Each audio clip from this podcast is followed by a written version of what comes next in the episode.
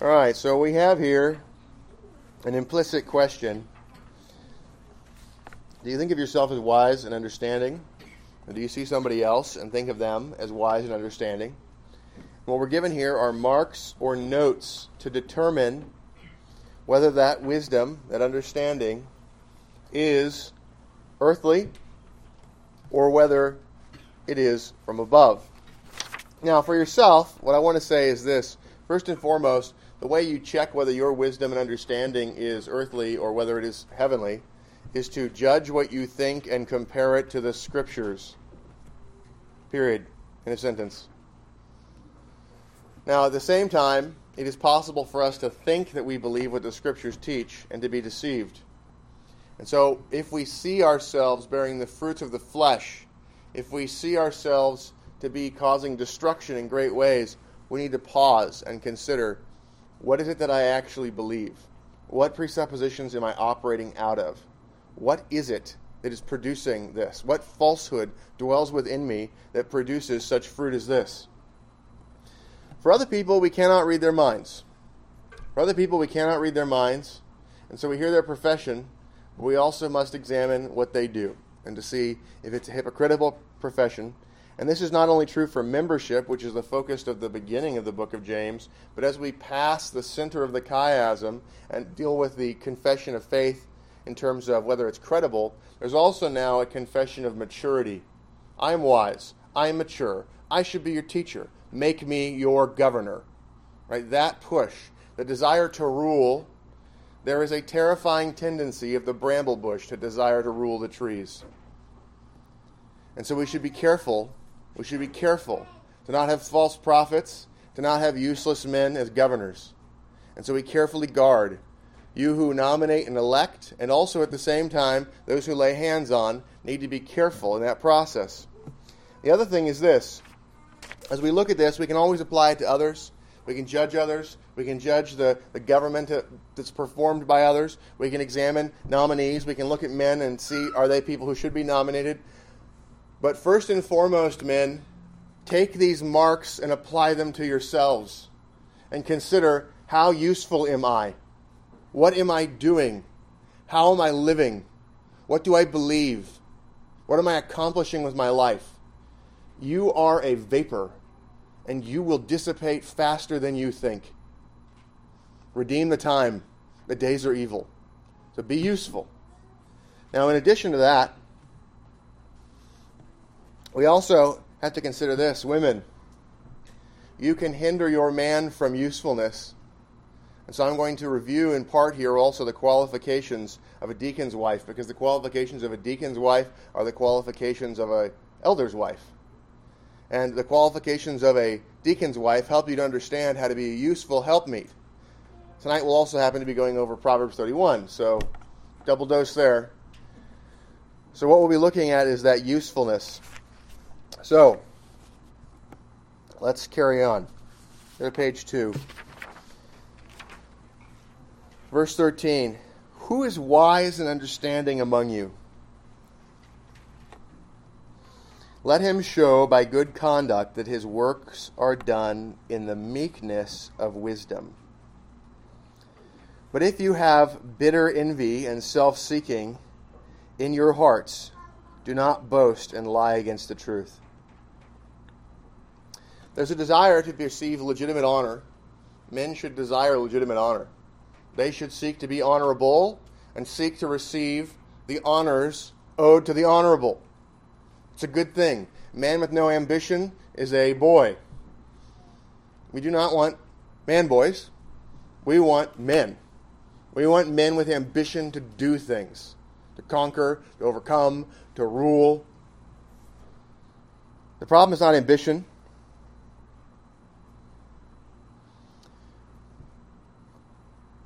There is a desire, there is a good desire, a godly ambition that is to be encouraged in men.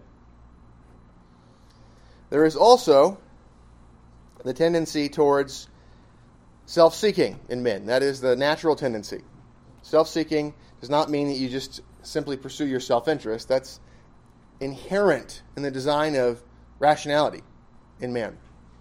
We naturally are going to seek our self interest, and that's good. The law of God is based upon that. Over and over again, Jesus says, This thing is better than that thing. Do you want a reward? Do this thing, right? He, he appeals to, the law appeals to, God repeatedly commends the seeking of true self interest. Christianity is egoistic. It is about the pursuit of your true self interest. The ego, the I, you, number one, me, my, right? You should be seeking your own interest. And in seeking your own interest, there's a true way to do that, and there's a wrong way to do that. The true way to do that is to take into account other people's interests, to love your neighbor and to love God. The love of God and the love of neighbor are the way that you advance your own interests. That's what the law teaches us. That's the wisdom that is from heaven. The wisdom of the world says that other people are disposable, and God is a figment of your imagination. So forget them and will to power. Right? Those are opposed to each other. We are not to be altruists and to think that if we consider our own interests that we're sinning. Is wrong. If you don't consider your interest, you're a fool. If you don't consider other people's interests, you're a fool. If you don't consider the glory of God, you're a fool. There is a narrow way described by the law with the goal of the glory of God. You have to have the doxological focus, concern for the glory of God, and you have to apply the law, the regulated principle of life. The two of them together, that is the wisdom from heaven for the good life. So, who is wise and understanding among you? Let him show by good conduct that his works are done in the meekness of wisdom. The idea of meekness comes down to the controlling of strength. Men ought to be strong. They ought not to be, they ought not to be chaotic in the use of their strength. They need to be strong. The glory of young men is their strength. Wise men, their glory is their wisdom. The older men should be wise. And so he who glories, let him glory in this, that he knows and understands me. So God tells us in Jeremiah 9.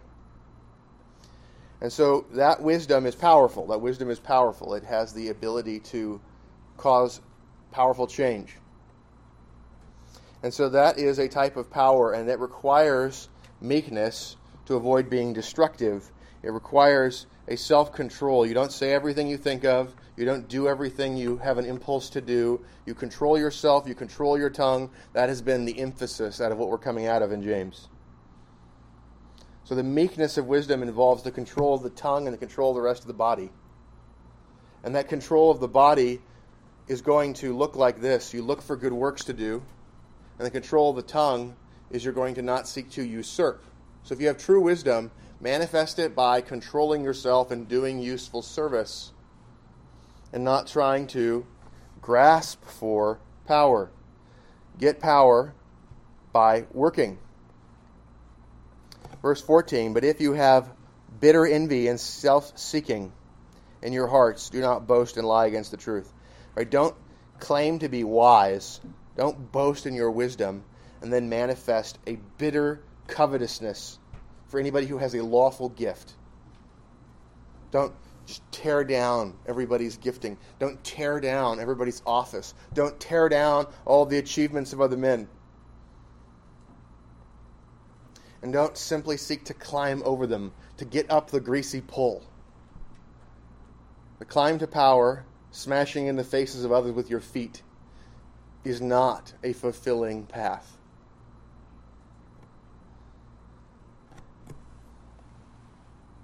The meekness of wisdom is displayed in a willingness to serve in less public ways, less honoring ways, before serving in the more honored way. If someone wants to be viewed as wise, let him work in ways other than teaching before he teaches in public. That doesn't mean you should restrain your tongue from being able to spread wisdom in private conversations. You should speak wisdom. Hospitality is a private ministry wherein truth can be communicated. You can give material blessing and you can communicate words. You, every man is king of his own castle, and in his castle he ought to be hospitable. And when he's hospitable, he ought to speak profitable words.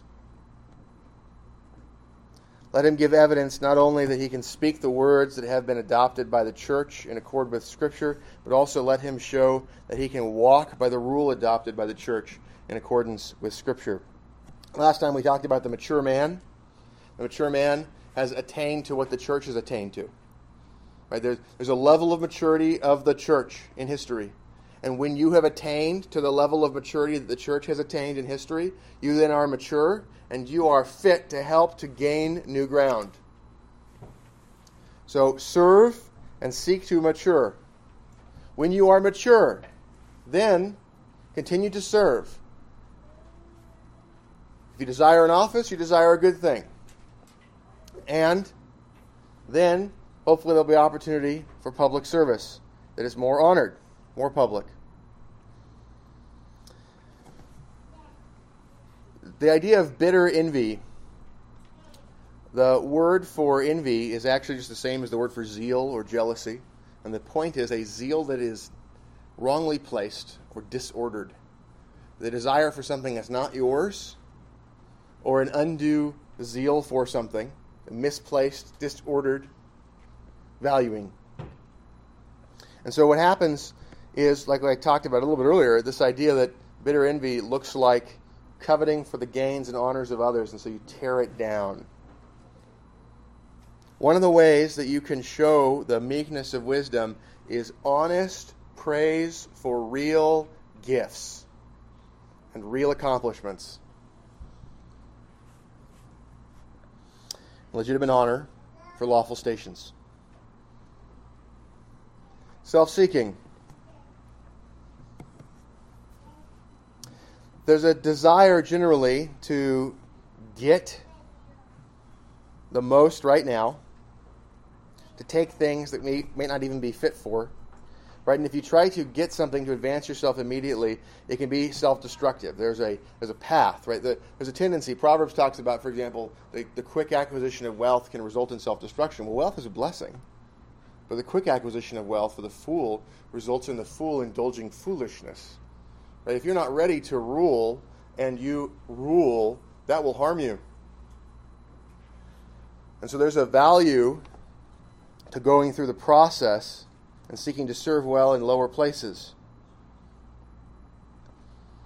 Godly ambition looks like the willingness to be humble and meek at short term costs in order to advance in the long term. This is closely related to the Protestant virtue of delayed gratification. This is sort of manifested in, in entrepreneurial activities, for example. You take resources and time and you invest them to do things with the hope that it will bear fruit. Evangelism does that. You, you take the Word of God and you seek to tell people who are your enemies things that they're going to hate, and you take abuse from person after person after person, and then there's fruit.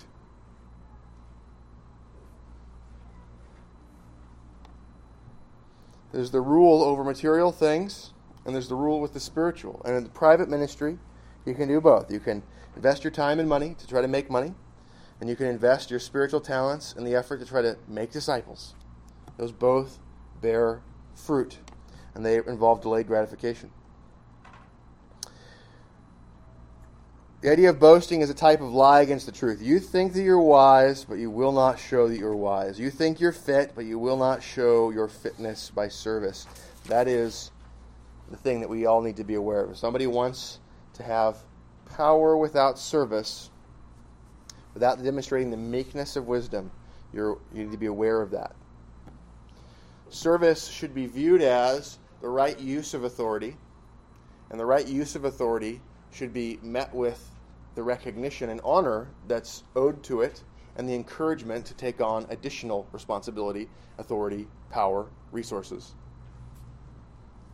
Verse 15 This wisdom does not descend from above, but is earthly, sensual, demonic. That list right there earthly, sensual, demonic.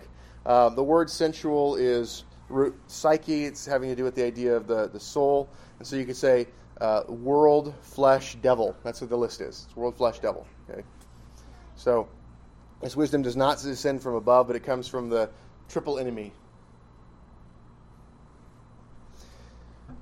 Wisdom of the type warned against comes from the world, the flesh, and the devil. It does not come from heaven. So we have signs to look at for teachers. Do they sound orthodox in their public and private speech? That's the control of the tongue. And do they show orthopraxy, right? Practice in their public and private lives in a blameless way. Nobody's sinless except for Christ. But is there blamelessness? Is there a is there an, an outpouring of sort of serious covenant breaking or criminal type sins? That would indicate that the person is not fit for rule. Is there a unwillingness to resolve conflict? Person is not fit for rule. So, this idea of looking for blamelessness, a willingness to resolve conflicts, and a period of time, a year at least, where you are not displaying grievous covenant breaking, criminal type behavior. Verse 16 For where envy and self seeking exist, confusion and every evil thing are there. But the wisdom that is from above is first pure, then peaceable, gentle, willing to yield, full of mercy and good fruits, without partiality and without hypocrisy. Now the fruit of righteousness is sown in peace by those who make peace. Because we have bitter envy and selfish ambition. These show that a man has confusion and every kind of evil in his soul. And that's what he's going to sow. If he's in leadership, that's what he's going to sow. He's going to plant that and that's going to give the combative fruit of unrighteousness, the strife inducing fruit of unrighteousness.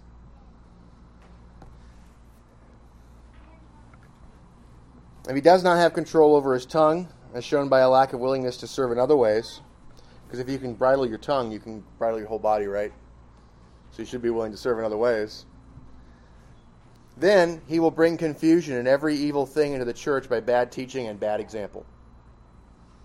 If he does show control over his tongue by serving in humble ways, then he evidences that he will bring order and good things to the church by guarding the church with good government and good teaching.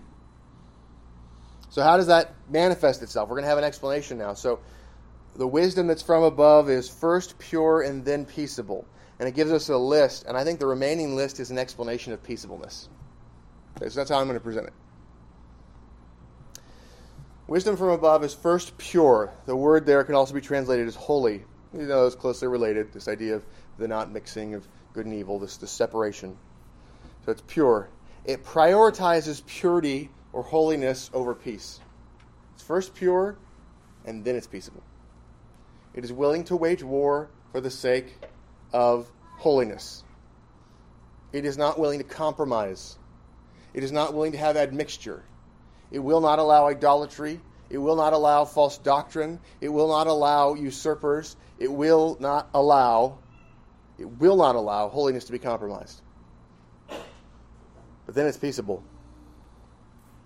And the emphasis here is on the peaceableness. The holiness is listed first in priority, but then there's peaceableness and a long explanation of the components of peaceableness.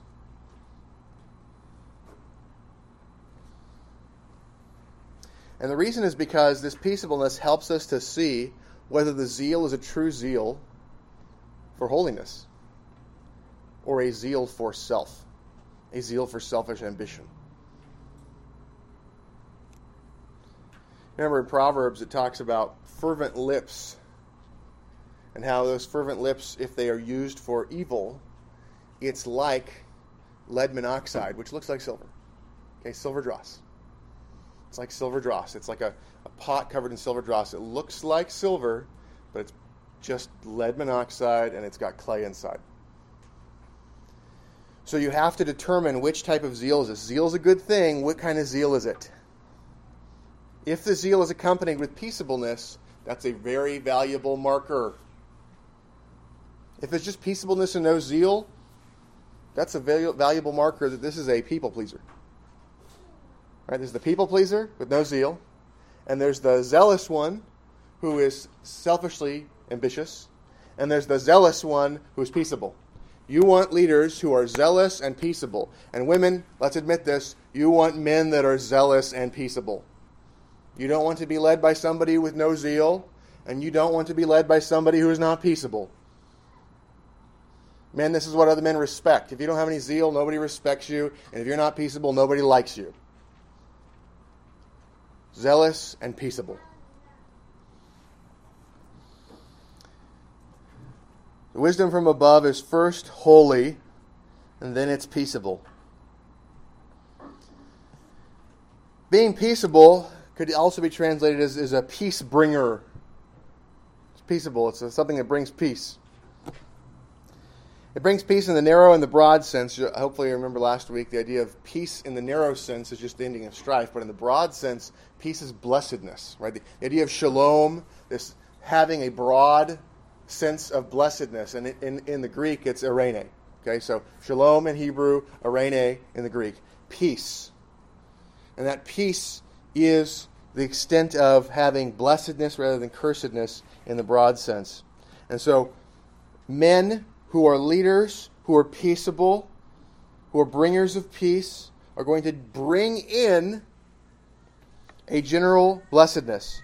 And that includes the reduction of strife. So, peaceableness is shown by epieikes. Now, you've heard me talk about that. If you haven't read William Perkins' Christian Moderation or Christian Equity, that's the Greek word. He wrote a book on that word. He wrote a book on that word. It's a little little book. It's like 30 pages, but it's a Puritan 30 pages. So, you know, it's it's it's a good little book. And in it, he takes a little verse out of Philippians and says, "Let your moderation be known to all men." The word moderation there is that same Greek word epieikes. Now, the idea of moderation, how do you show your gentleness or moderation to all men? Is it by having a really easy life and then being happy? Is everybody like, wow, that guy, lots of self control there. Everything works out for him, doesn't get angry? That is not something that reveals the presence of moderation in your soul. Doing hard things and keeping your peace, maintaining your cool, keeping your composure in the midst of that, getting punched in the mouth and smiling. Right? These are the things that show your moderation to all men. So if you can govern yourself in the midst of difficulty, if you have a zeal to do hard things, you do them and you smile into the storm, that makes your moderation or your insanity known to everybody. And so that ability to control yourself when you're doing hard things.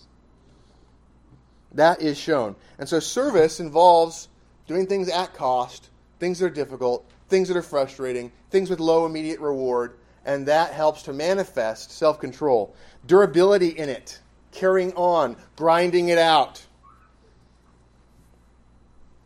The next thing, besides being gentle or moderate, is being willing to yield. And that idea of being willing to yield, I think a better translation is not it's not just that you're willing to give in, right? It's being willing to give in when there's a reasonable basis. Somebody comes and asks you for something and you're willing to give it if it's reasonable to give. This idea, I think, could be better communicated with you're easy to approach, you're easy to entreat. Do people like regret coming and talking to you? Do people kind of look at the possibility of coming and talk to you and kind of start grinding their teeth and their stomach starts to churn, if you're hard to approach, then this doesn't, you don't have this. The idea of being easy to approach, easy to entreat. Can someone come and talk to you and expect that you're going to respond reasonably? Being full of mercy. This is manifested in a wise charitable interpretation, not Pollyanna rose colored glasses, right? everybody everywhere is stupid and everybody everywhere is annoying and everybody everywhere is really bad at everything. Okay, let's just be real. It's reality. It's the way things are. It's frustrating. So let's not walk around pretending like everybody's great and amazing and wonderful and delightful to be with. Right? That's not the case. That's not the case. Most people you avoid. Is this true? You look at your contact list on the phone, and if most of those people called you, you'd go, Ugh. right? Because they're not easy to approach. They're not fun to deal with. They don't give you a lot. There's, they're not great. So the point is not that you have to go around pretending like everything's amazing. Right? The point is that when you can, you don't interpret things in the worst way. When you can, you interpret things in a positive way, and you don't hold it against people. And if you are unsure about it, you go and talk to them about it. You bring it up. You did this. It looked like that. Is that what it was? Listen to the answer. You deal with it reasonably. Wise charitable interpretation a non neglectful overlooking. You overlook stuff. You don't overlook stuff in such a way that you just let everything stand, right? There's lots of awful that has to be confronted. So, what can you overlook? Are you the person that goes and nitpicks at everything? Do you go in disorder, right? Somebody's swallowing camels, you start destroying at gnats, and you go, no, no, no, deal with the camel first. Don't ignore them. Don't ignore them, but go after the camel. Let's do that. So, this idea of you are overlooking. There's offenses, and you overlook them wisely. Not to avoid conflict, but in order to deal with the right conflicts in the right order. Next, the idea of a wise quickness and seriousness at forgiving. You don't quickly forgive without repentance. You don't quickly forgive without repentance. That's a commitment to forgive that's a stumbling block for yourself the other person did something wrong and you forgive them without them having gone through repentance, you're just going to grind that. That's going to be an internal source of murmuring. That is not what we're commanded to do. You can overlook things, not a big deal. Okay, great. Overlook it. But if it's something that needs to be dealt with, needs to be confronted, you can't overlook it. You're offended by it. You've tried to overlook it. You can't. It's still there. You bring it up, and you're quick to forgive when a proper repentance has been given. And there's a seriousness at that. To remember the promises of forgiveness, to not dwell on it, not bring it back up, not spread it to other people, not let it stop you from doing your work in the covenant spheres you're united in. A seriousness about forgiveness. So that's the idea of being full of mercy. And that would also manifest itself in terms of the mercy ministry, right? being quick to serve to help people who are in need, even sometimes if it's their own fault, and then they repent of it, and they want help out. And so, this idea of mercy ministry so, forgiveness, charitable interpretation, overlooking, helping people who are fallen down those are manifestations of mercy. And if that comes out of you, that demonstrates a fullness of mercy in you. Being without partiality. Remember, we talked about this uh, idea of partiality, the recognition of faces, showing the ability to deal with people according to the law rather than according to some sort of fond admiration or prejudice. It's a judiciousness, going through process for judgment according to law, not partial censuring or fond admiration or skipping process by impatience. That's what this looks like. Does this person hear somebody else out? Or do they plug their ears to a just offense? Being without hypocrisy. And these, these words are both interesting. One is uh, the root at the end for both words is kriton, which is judgment. Okay? And the first one is dia, which is like through judgment. So it's like it's like you're, you're taking like the highway, the bypass to get through the town. You're, you're, going you're going through judgment. You're like, how can I get through this judgment fast? Right? That's what the partiality is. You're like, I'd like to avoid the process. I don't want to get on surface streets. I don't like I don't like stoplights. So can I just take a highway through the process of judgment and avoid the process? Right? That's what that's what the partiality is. Okay? And then the hypo hypocrite, you see the crit is is that same word this idea of judgment. Okay, the hypocrite, the hypocrite is the, they're under something, right? And hypocrite is the, the the actor that's under a mask in Greek, but it's the idea of a, a judgment that is um, you're hiding under a mask, right? So the being without hypocrisy is not putting on a mask to get false judgments. You're willing to apply the same standard to yourself as to others. You don't claim to be someone you're not. You give evidence of integrity. When you say that's wrong, you somebody else do it, somebody brings it to you, and you go, yeah, it was wrong when I did it too. Right? It doesn't require perfection. Being, being a sinner is not the same as being a hypocrite in the strict sense. But that idea of a willingness to apply standards to self. You think about King David when Nathan the prophet came to him. Nathan the prophet heard, knew about from God the fact that David had stolen Uriah the Hittite's wife and had sent Uriah the Hittite off to get murdered. He brings this story of the man with a single sheep and the idea that a man with lots of sheep stole the sheep and ate it. David's response is he gets furious and says, That man needs to die. Nathan says, You're the man. David's response isn't to go, Well, there are contextual things that make it so it was different. It Doesn't apply to me. He goes, Tear the shirt, fall on knees, repent. He applies it to himself.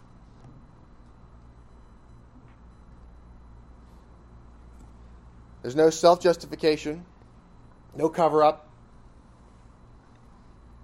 There's not a blame shifting. You get Psalm 51 out of the thing. That is the manifestation of his integrity after the confrontation. He was hypocritical at first, covered it up. And then the rebuke came, and there's this repentance. Now,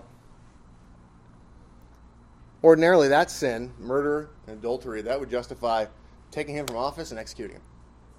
God granted him a reprieve, kept him in office, and made it so he couldn't be killed.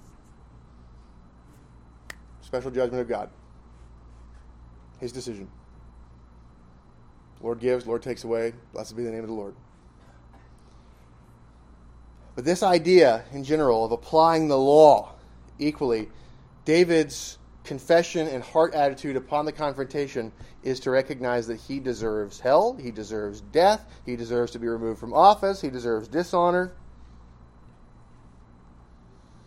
So, that kind of manifestation, when there's confrontation, proper repentance, and not an active covering up of things. So, David displayed hypocrisy and cover up at the beginning. When he was confronted, he showed integrity.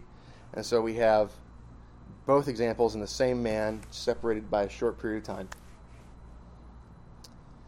Now, if we have these things, these markers that you look for that are markers of peaceableness, then that displays that here is a person that will exercise meekness, gentleness, self control with power. We should not have the attitude of Korah hating all power. God gives authority to people, He gives power to people. He gives the sword, He gives keys, He gives the rod, and He gives individuals liberty. And the desire to take power from everybody, to regulate everybody's individual liberty into non existence, to make households not have the rod and not have property that they can give across generations, to make the church into every church that exercises authority is a cult, and every state that punishes any sort of crime is tyrannical. Right? That attitude is not a biblical attitude. We need to recognize lawful authority, desire it, and rejoice when the righteous enter office.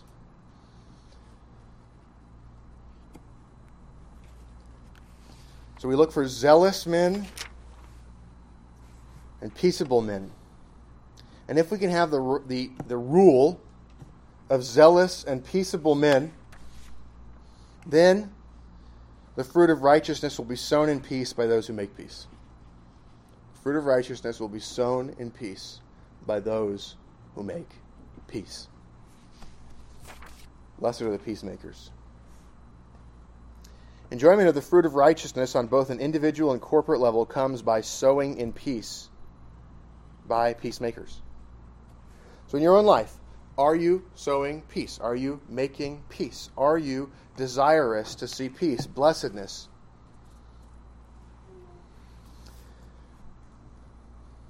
So what's the fruit of righteousness? The fruit of righteousness is the enjoyment of peace. That's the so you have peace by sowing peace in a peaceable way. You reap what you sow.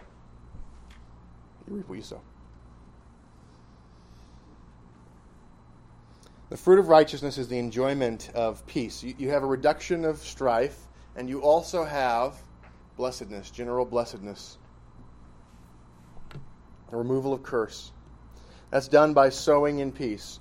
Sowing in such a way, you, you sow in such a way as to be peaceable. The work of, of making peace. You seek to resolve conflicts. You seek to bring the word. You, you seek to confront people in sin with zeal in a peaceable way so as to remove that sin so there can be greater peace. These are the things. There's a confrontation in a peaceable way. The happy warrior and the warrior who knows when to take the sword out and when to not.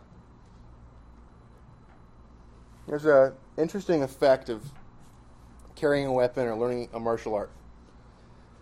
You feel less flight or fight response. You have a greater sense of responsibility. And so there's a willingness to confront in ways that you might not previously have been willing to do so. It's funny. You've never carried a gun in public before. You know, there's this ritual.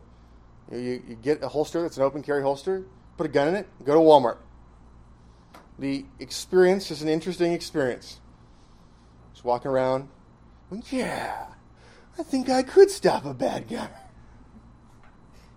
the effect is an interesting psychological experience. And from there, you start to go, I, I, don't want my gun to be visible, possibly, because, you know, somebody might target me or whatever. You start to think about these things, right? And so you, you, you start to make decisions. But the point is, you start to think, I could do something. I have power here. I have the capacity to do something. Previously, I didn't. And so, a martial art or a weapon, they have that kind of effect. Self control and wisdom and the desire to make and spread peace have that same sort of impact. Zeal with peaceableness you want to engage, you want to solve problems, you want to overcome evil, and you want to do it peaceably, you want to generate peace. Now, this gets manifest in a more full way in 1 Timothy, okay? We've looked at that text a lot. We're going to look at it again because it's a key text. Man, this is a key text for you. And we're going to go down, we're going to look at again the wives. This is given to us. 1 Timothy is a short book with a bunch of faithful sayings. This is a book that's a catechetical book to help men to be ready to be leaders and to help women to be queens to kings. That's what it is. It's a very short book that teaches you how to rule, it teaches you about good order. This is a faithful saying. If a man desires the position of a bishop, he desires an office. He desires a good work, right? Authority is for service. Authority is for service. A bishop then must be blameless. We've talked about blamelessness, haven't we? The husband of one wife, a one woman man, he's able, to self, he's able to control his sexual desire. He's able to be faithful. He's able to be holy unto his wife. He's able to be temperate. If you read this, uh, if you read this in the New King James and you just like took it very literally, it would sound like it's really important that elders not be drunk. There you go. Temperate, sober minded. We have uh, not given to wine. And then we have, uh, yeah, you get that and you go, wow, it's a lot of references to, to not getting drunk. Okay, it's fine. It's true. Don't get drunk. If you're an elder, in general, don't get drunk. Don't get drunk. Bad to get drunk. That's not the actual emphasis. The emphasis is nephalion, which is translated temperate, means to be serious minded. Sophrona, which is translated sober minded, means to be wise or prudent. And to have good behavior, which sounds sort of like be a good boy, is to be well ordered. To be well ordered. Okay, so those are the three beginning things there in terms of kind of general attitudes. There's blamelessness, there's the one woman man, but then you get into serious minded, wise, and well ordered. Serious minded, wise, and well ordered. Hospitable, able to teach. And then you have this list of other things that are examples of self control, right? Not a lover of pleasure, not given to wine. Not violent, not a lover of power. Not greedy for money, so you're not covetous, you're not a lover of money. Gentle, that's that epieke word again. Not quarrelsome, so not a brawler. And not covetous, and this is really not a lover of money, not a lover of silver, is the literal Greek. One who rules his own house well, and then we have examples of how you rule your house well. Having your children in submission with all reverence. In other words, it's uh, they're submitting and they're pious is actually like, help to make it a little more clear. Uh, and then there's this sort of parenthetical. Because if you can't rule your own house, you're not going to be able to rule the church, the, the house of God. Not a novice. You need at least a year of displaying this stuff. You know, Paul, people go, well, Paul was chosen like right away, made an apostle. And then he was trained by Jesus for 14 years. And then, you know, the apostles, right? They were chosen to be apostles, and they were required to follow around Jesus so he could, like, rebuke them all the time for three years. Now, you ever been around anybody you think they rebuke you a lot? Hang out with Jesus. He's going to rebuke you a lot. He's going to rebuke you a lot. Three years with Jesus. Not a novice, thus being puffed up with pride, he fall into the same condemnation as the devil. The general tendency uh, for the training for Levites was from age 20 to 25, five years of training. For the priest, from 25 to 30, five years of training. You this idea. The Levites are replaced with deacons, the priests are replaced with elders. And so we have this idea of training that should occur. Not a novice. Moreover, he must have a good testimony among those who are outside, lest he fall into reproach and the snare of the devil. Outside of the house, not outside of the church. Who cares what they think? Not outside of the church. it's not outside of the local church that's just contextually flying something in that wasn't there. We're talking about the household, outside of the household. So we get into deacons, we have a list of stuff, and we get to the deacons' wives. Deacons are basically required to do the exact same things, except teaching well is not required of them. Okay? They're not teachers, that's not their office. But they need to hold to the mystery of the faith in a good conscience. They need to hold to the confessed faith. So, how about their wives? So, women, your turn. Wives, their wives. Verse 11. Likewise, their wives must be reverent the word is simnos. You could say pious or dignified. So you, you show outward holiness and honor. Outward holiness and honor. Not slanderers. The, root, the, the word there in the Greek is diabolus. So not false accusers, not gossips. And that's the that word diabolus. You know, you have the devil, and that's because the devil is an accuser, right? So if you want to act like demons, Go falsely accusing people. Destroy people's reputations. Reputation's worth more than money. You wouldn't steal from their house, don't slander them. People spend a lot of money to get a good reputation. It's called branding. Now, we look at the next thing, temperate. That's that same word as above, nephalius, serious minded. Women, you're called to be pious with outward honor. You are called to be careful with your tongues, to not falsely accuse or gossip. You are called to be serious minded. And you are called, and it says faithful in all things, but really it's believing all things. It's, it's the word faith, and you could translate it as faithful, but the point is that the wife of a deacon needs to hold to the confessed faith. She needs to uphold the covenanted uniformity. She needs to not object to the confessional standard of the church. She needs to confess it. So she's believing in a mature way. She is pious and honorable. She is serious minded, and she is not a false accuser, not a gossip that woman can powerfully support a king. That woman can powerfully work with a deacon or an elder to accomplish great things in the church. The absence of any one of them, if she doesn't hold to the confessed faith in hospitality, she's going to undermine the teaching of the husband.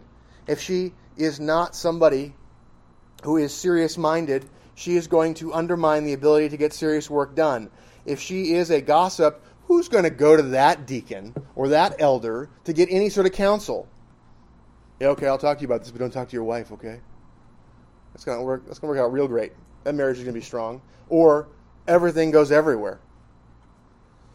And then the idea of being pious and dignified, so that there's this feminine grace on display. That right there, a feminine piety, a graciousness of a woman on display. If you work with your man, women, and support in these ways. Initially entering into the office of deacon, you know what happens with the deacon? They get good standing, they get honor in the community, in the covenant community, and they get great boldness in the faith. The number one complaint of Christian wives is, My husband doesn't lead. You want him to lead? Do this. Help him to have public honor, and you will see him have great boldness in the faith. And he will get honor, he'll get good standing. And that good standing allows him to have good testimony, which is required, by the way, for the office of elder. And that boldness will help him to speak the truth, that he can contradict those, he can, he can rebuke those who contradict. He can teach well. That boldness will have him help him have the courage to teach publicly. The office of deacon is designed to help men to be ready for higher office. It's designed for it. So, the best way to get this service, for example, to go into the eldership, right, is actually to seek out mercy ministry in the diaconal office. It's designed as a stepping stone. That's what it's designed for. That's what James is teaching. He's teaching in a general sense, but this is an obvious application. And Paul's teaching the same thing. Now,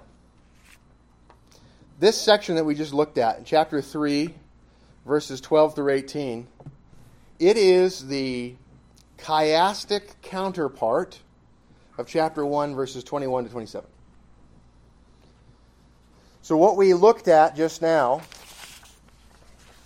verses 13 to 18, is about right and wrong responses to wisdom, how to discern between worldly and godly wisdom verses 21 to 27, which we already studied, so I'm not going to go through it in detail. I'm just going to fly over it, and I've got some notes here that are reminders of things.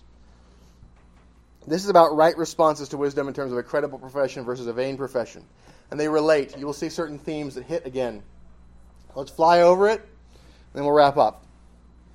Therefore, lay aside all filthiness and overflow of wickedness, and receive with meekness the implanted word. The meekness of wisdom, I remind you? Which is able to save your souls. But be doers of the word and not hearers only. Kind of like be doers of the word and not speakers only, right? Deceiving yourselves. For if anyone is a hearer of the word and not a doer, he is like a man observing his natural face in a mirror. The natural man versus natural wisdom, right? The worldly wisdom, natural man, natural wisdom, spiritual man, spiritual wisdom. For he observes himself, goes away, and immediately forgets what kind of man he was. But he who looks into the perfect law of liberty and continues in it, and is not a forgetful hearer, but a doer of the work, this one will be blessed in what he does. Now, the idea of perfection of the law, last time we went through here, we went through question 99 of the larger catechism. So I reprinted it for you. And if you aren't willing to seriously consider this page 6 stuff, for the right understanding of the Ten Commandments, these rules are to be observed. If you're not willing to carefully study this, like you're not serious about trying to meditate on the law. Don't pretend. Just don't pretend. This, this list of rules about how to think about the law of God is meant to be a rubric for you to start seriously meditating on the law of God. That's why it's written out, right? Think of the pains that a hundred and something person council talking about a rubric for interpreting the law went through. Okay? The Westminster Assembly put an effort into getting this together for you so that you can have principles for reading and thinking about the law of God. So ask yourself are these things true or not? The proof texts are fantastic. So the idea that the law is perfect requires full conformity in the whole man, entire obedience forever, the utmost perfection in every duty, and forbids the least degree of every sin. True. It's spiritual. It touches the powers of the soul as well as words, works, and gestures. The same duty can be required in multiple commandments. The same sin can be forbidden in multiple commandments. These are things that help us to see the way the law interacts. Now, we should look at things and see how the law of God is sufficient to cover the whole of life. Every time there's a positive duty, it forbids certain sins. Every time there's a forbidding of certain sins, it gives a contrary duty. Seeing that law as having A, non A components. The way it relates to itself there. If there's a threatening, there's a connected promise. If there's a promise, there's a connected threatening. Never do anything God forbids. What God commands is always our duty, but you can't do every duty at every moment. So you got to go from duty to duty. The law gives us categories, heads of doctrines, kinds.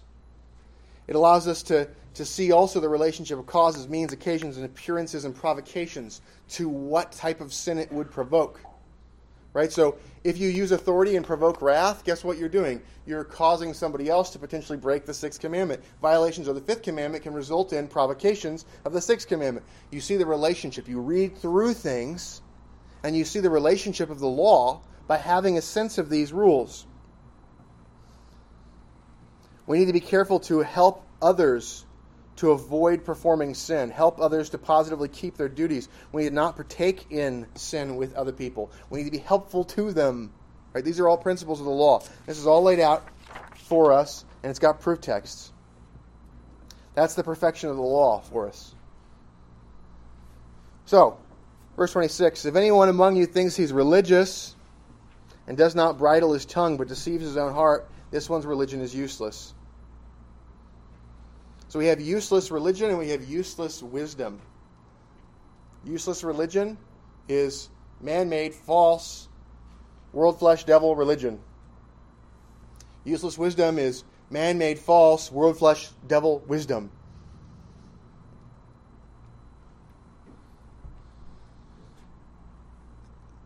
Pure and undefiled religion and pure and undefiled wisdom didn't we just talk about the purity of wisdom?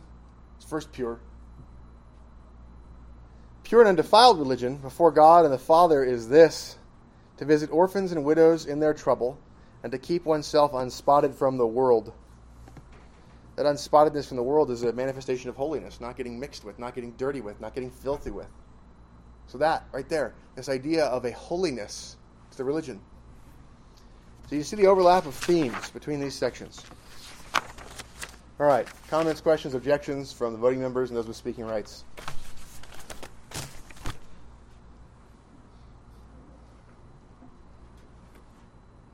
Okay, let's pray. Father, we thank you for your word. Thank you for your law. We ask that you would cause us to take seriously the ways in which we fall short. We are all breakers of your law. We ask that you would have mercy upon us, sinners. Father, we ask that you would transform us and renew us after the image of Christ. We pray all of this in Christ's name. Amen.